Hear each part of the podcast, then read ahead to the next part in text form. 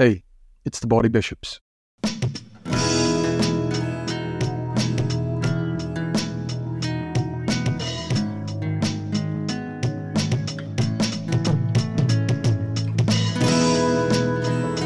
y'all, Colin. Hey, Matt. How you doing, mate? Yep. All is well. Well, well, I'm kept. I'm held up. What are you doing? Good with. Yeah. Just got dreary outside a little bit, actually, but I love autumn. Um, was, was was driving was driving today actually, and of course I love it when the when the foliage is on the trees and stuff, you know.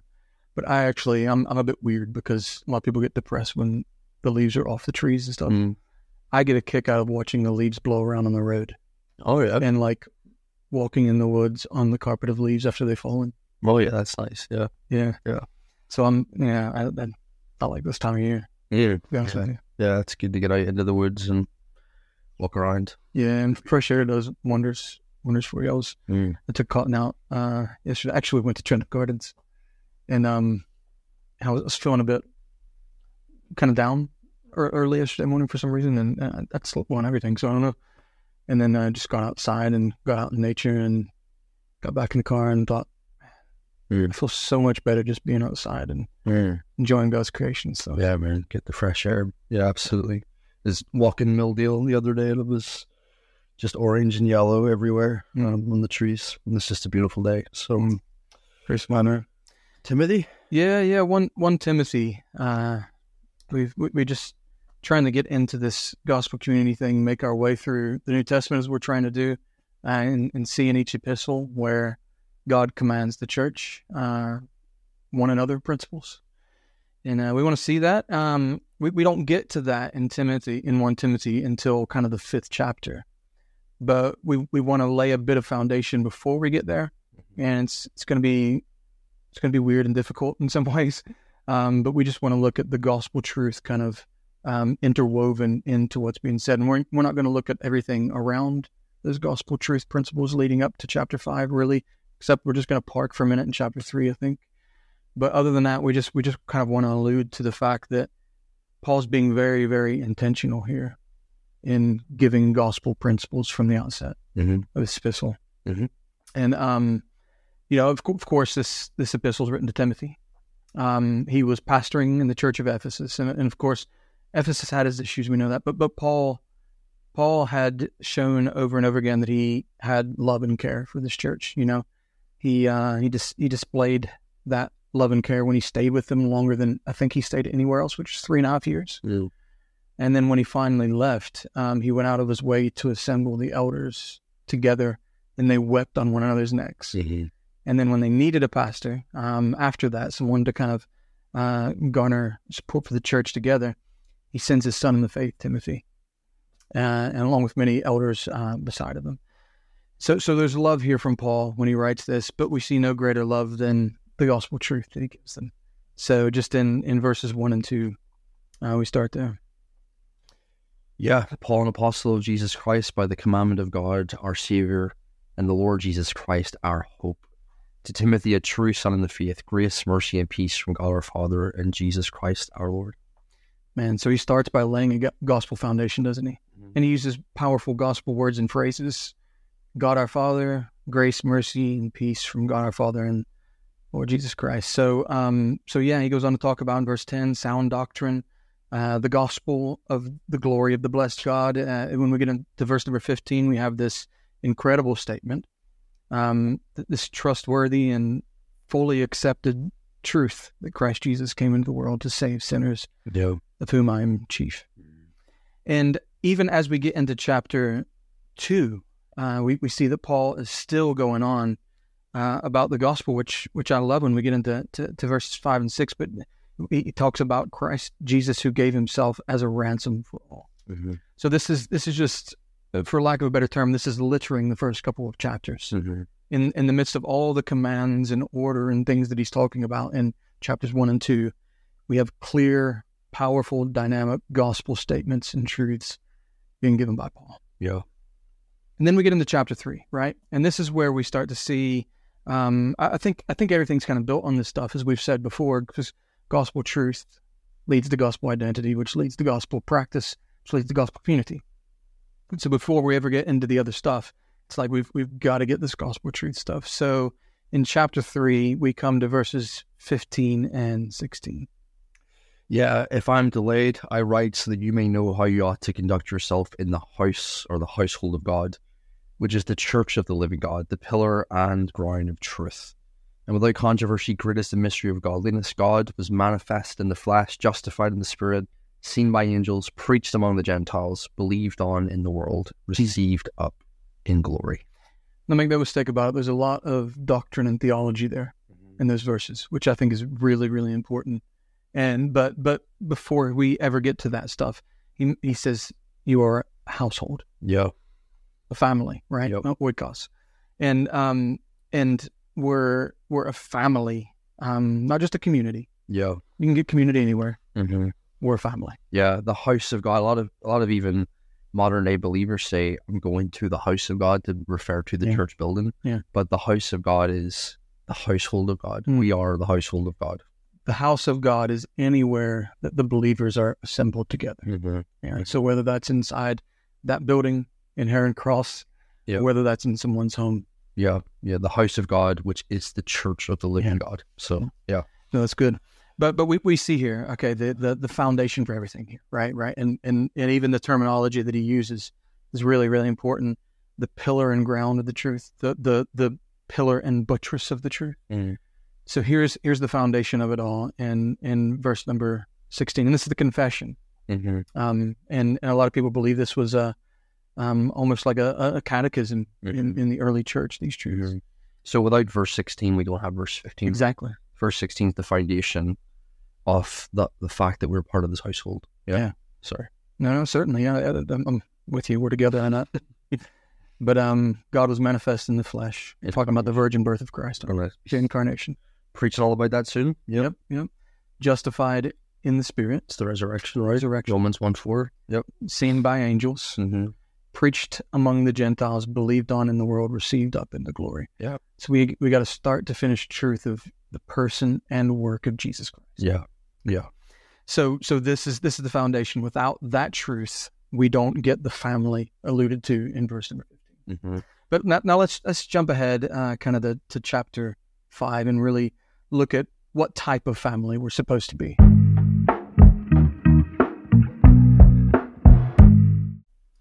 So we're, we're going to be in chapter five and chapter six. We're going to look at some of the um, ways that the family are called to treat each other or the characteristics of the family. And um, we're going to look at how it's a family of love, family of care, family of esteem, a family of equals, and a family of generosity. And all that we're going to kind of put under the category of it's a family of honor because Christ is honorable and we treat each other with that same honor. Mm. So it's important before we get into the rest of this stuff.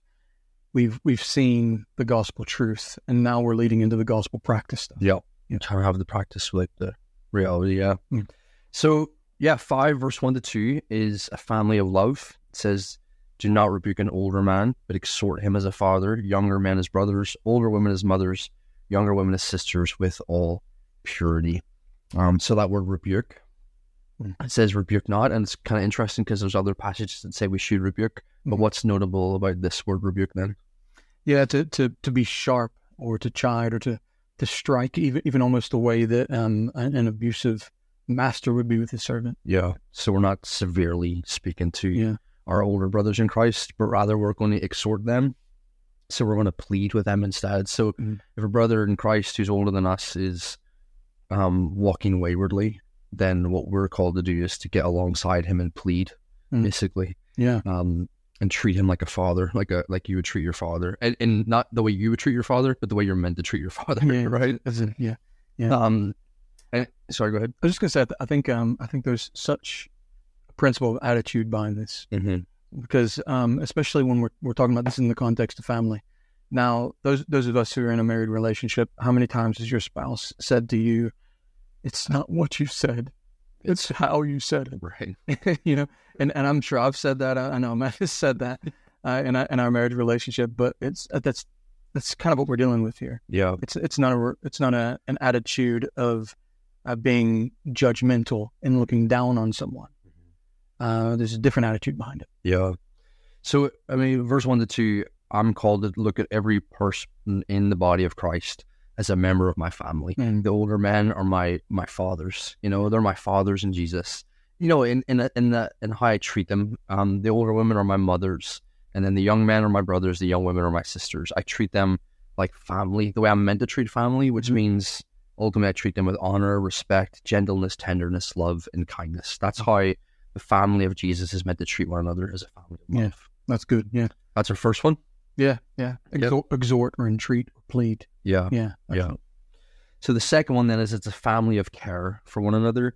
Um, so verse three says, "Honor widows who are really widows," Mm. and then uh, verse nine to ten goes on to tell us who those real widows are. They're they're women who are of a certain age who don't have any other members of the family who have ac- who have actually been part of the gospel community, an active part of the gospel community. Mm. Um, so there's no welfare state back here in first century Rome. If you're a widow and you don't have any income, you're you're you're stuck unless you have some wealthy benefactors able to help you.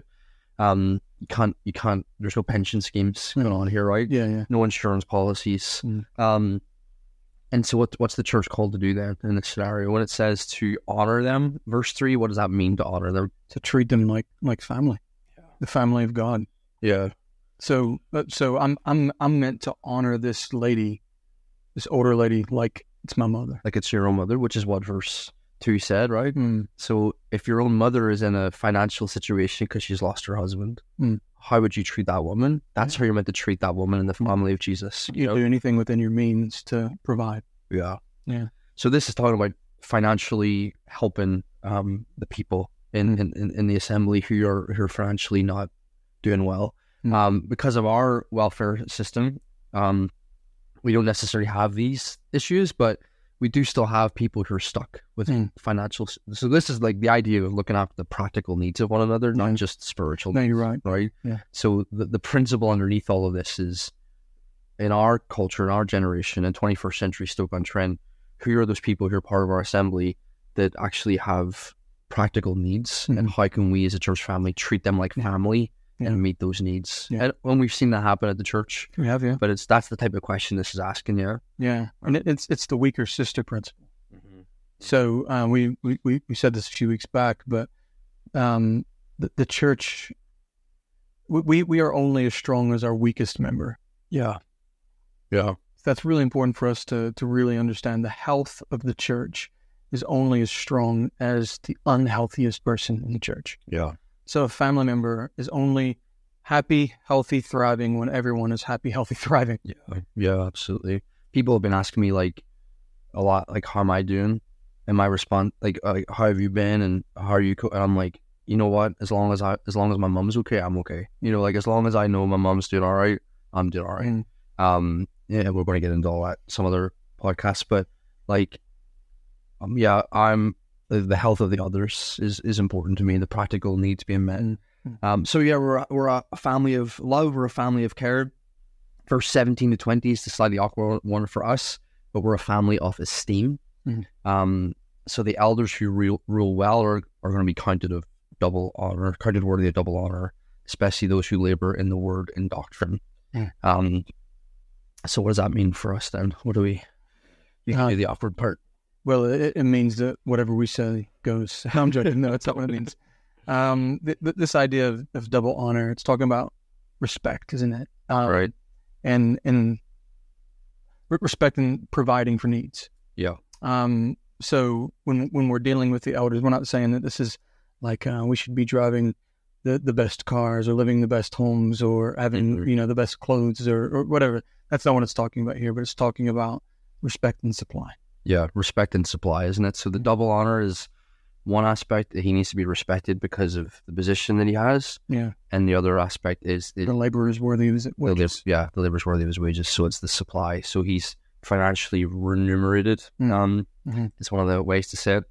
Mhm. Um, and, and it goes on to say that, but then in verse nineteen to twenty, it gives us, uh, but that's that sort of respect isn't like it doesn't get him away with stuff. So Mhm. verse nineteen to twenty, like you know, it's this idea of not slandering or gossip against your, your an elder in the church. Do not receive an accusation against them except from two or three witnesses. But verse twenty, when you do, when when a a pastor or elder has been caught in some sin, then he must be rebuked before all. Yeah. So it's not like, Yeah. oh, we have to respect him. We have to like, we have to brush that under the carpet because that's how to respect him. No, no, no. Like Mm. verse 20 says he needs public rebuke. Yeah. Um, Yeah. So this respect, this double honor has like edges to, has borders to it, you know, Yeah, boundaries to it essentially. Um, but yeah, we're a family of esteem. We treat, we treat that, that, that our brothers in Christ who are in leadership with, um, with, with double honor then. Mm. Yeah. We count them like that. So number four is a family of equals in chapter six, verse two.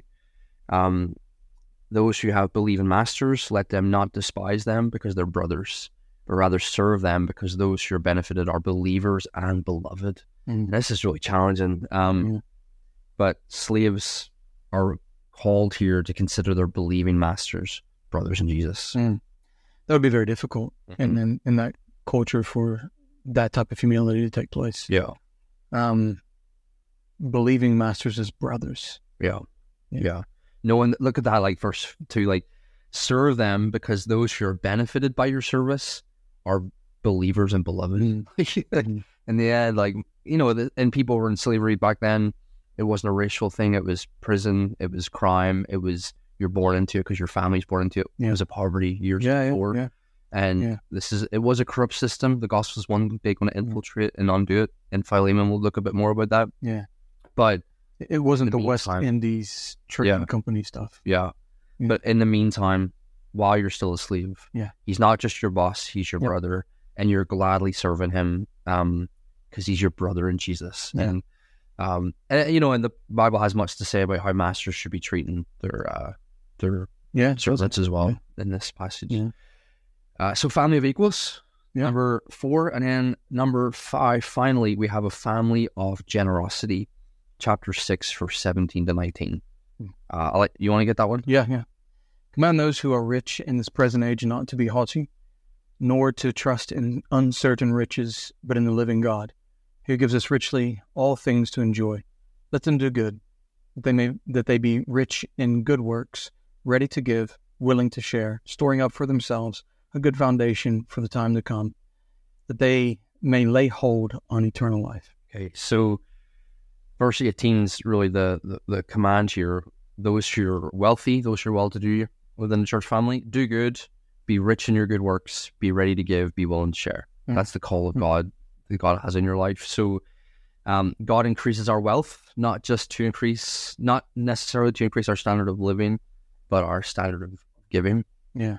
And uh, God calls us then to have open hands of giving to those in need within the church family. Mm. You know, so when when there's more when there's more finances coming in, you got a better job, you got a pay rise.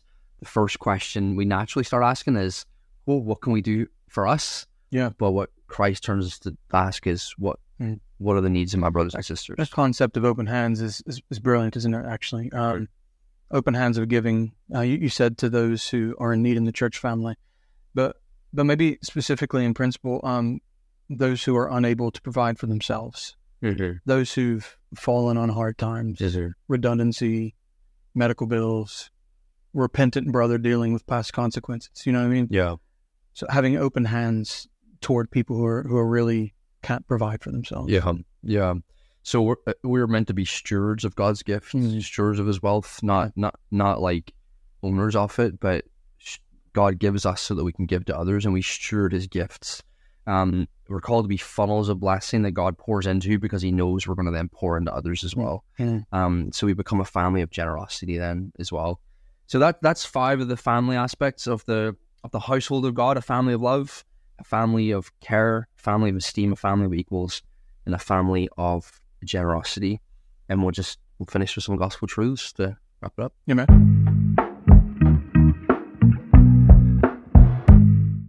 So we'll just finish with uh, First Timothy six, verse fourteen to sixteen, really, and just some some beautiful truths in there, just to remind us that the reason we're doing all of this, the reason we want to, we are this family, we want to live like this is true. Yeah. Um. So tell us about fourteen to sixteen. Then.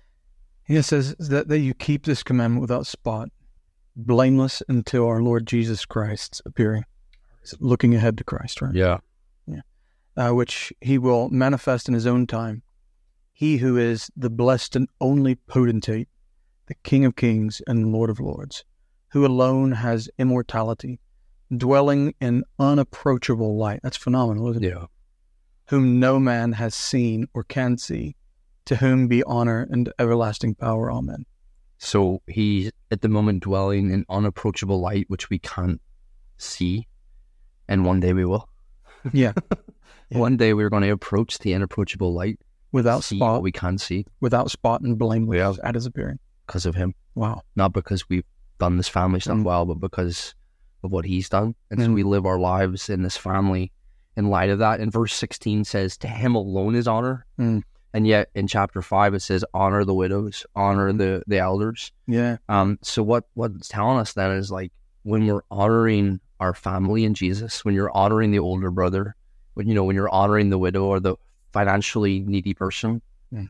um, when you're honoring your elder, in, in a way you're honoring because you're honoring the body of Jesus. Mm. You're you're giving honor to the one who is alone worthy of honor. Yeah. So so we as a family give him honor. And then, because we give him honor, one of the ways to do that is to give each other honor Yeah. to honor one Yeah. another because that's what he Mhm. calls us to. Again, it's that open handed approach, isn't it? You know, Yeah. with honor, both with the finances and with honoring one another. Yeah. So I, I treat my brothers and sisters the way I treat I, I would treat Christ in that scenario. Mm. And I want to honor him. And he says, Well, the way to honor me, the Holy Spirit inspired, honor the widow. Mm. you know? Yeah, help help help your brothers and sisters who who've got practical needs right now. Um, so yeah, that's First Timothy's the household of God. You've been brought into it through the death of Jesus Christ and His resurrection. Um, he's coming back one day, and the in between bit is how to live like that's true. How to live like it's true that we're part of this house, and one day this whole family is going to be presented to God and, and walk into that inapproachable light and see Mm. what we can't yet see. Mm. Blameless, like you said, blameless and holy without spot. Mm. So Man, it's a joy to serve the Lord, isn't it? The King of Kings and Lord of Lords, the Yeah. blessed and only potentate. Yeah. Praise God for that privilege. Amen. And uh, so, verse 21 grace be with you. Amen.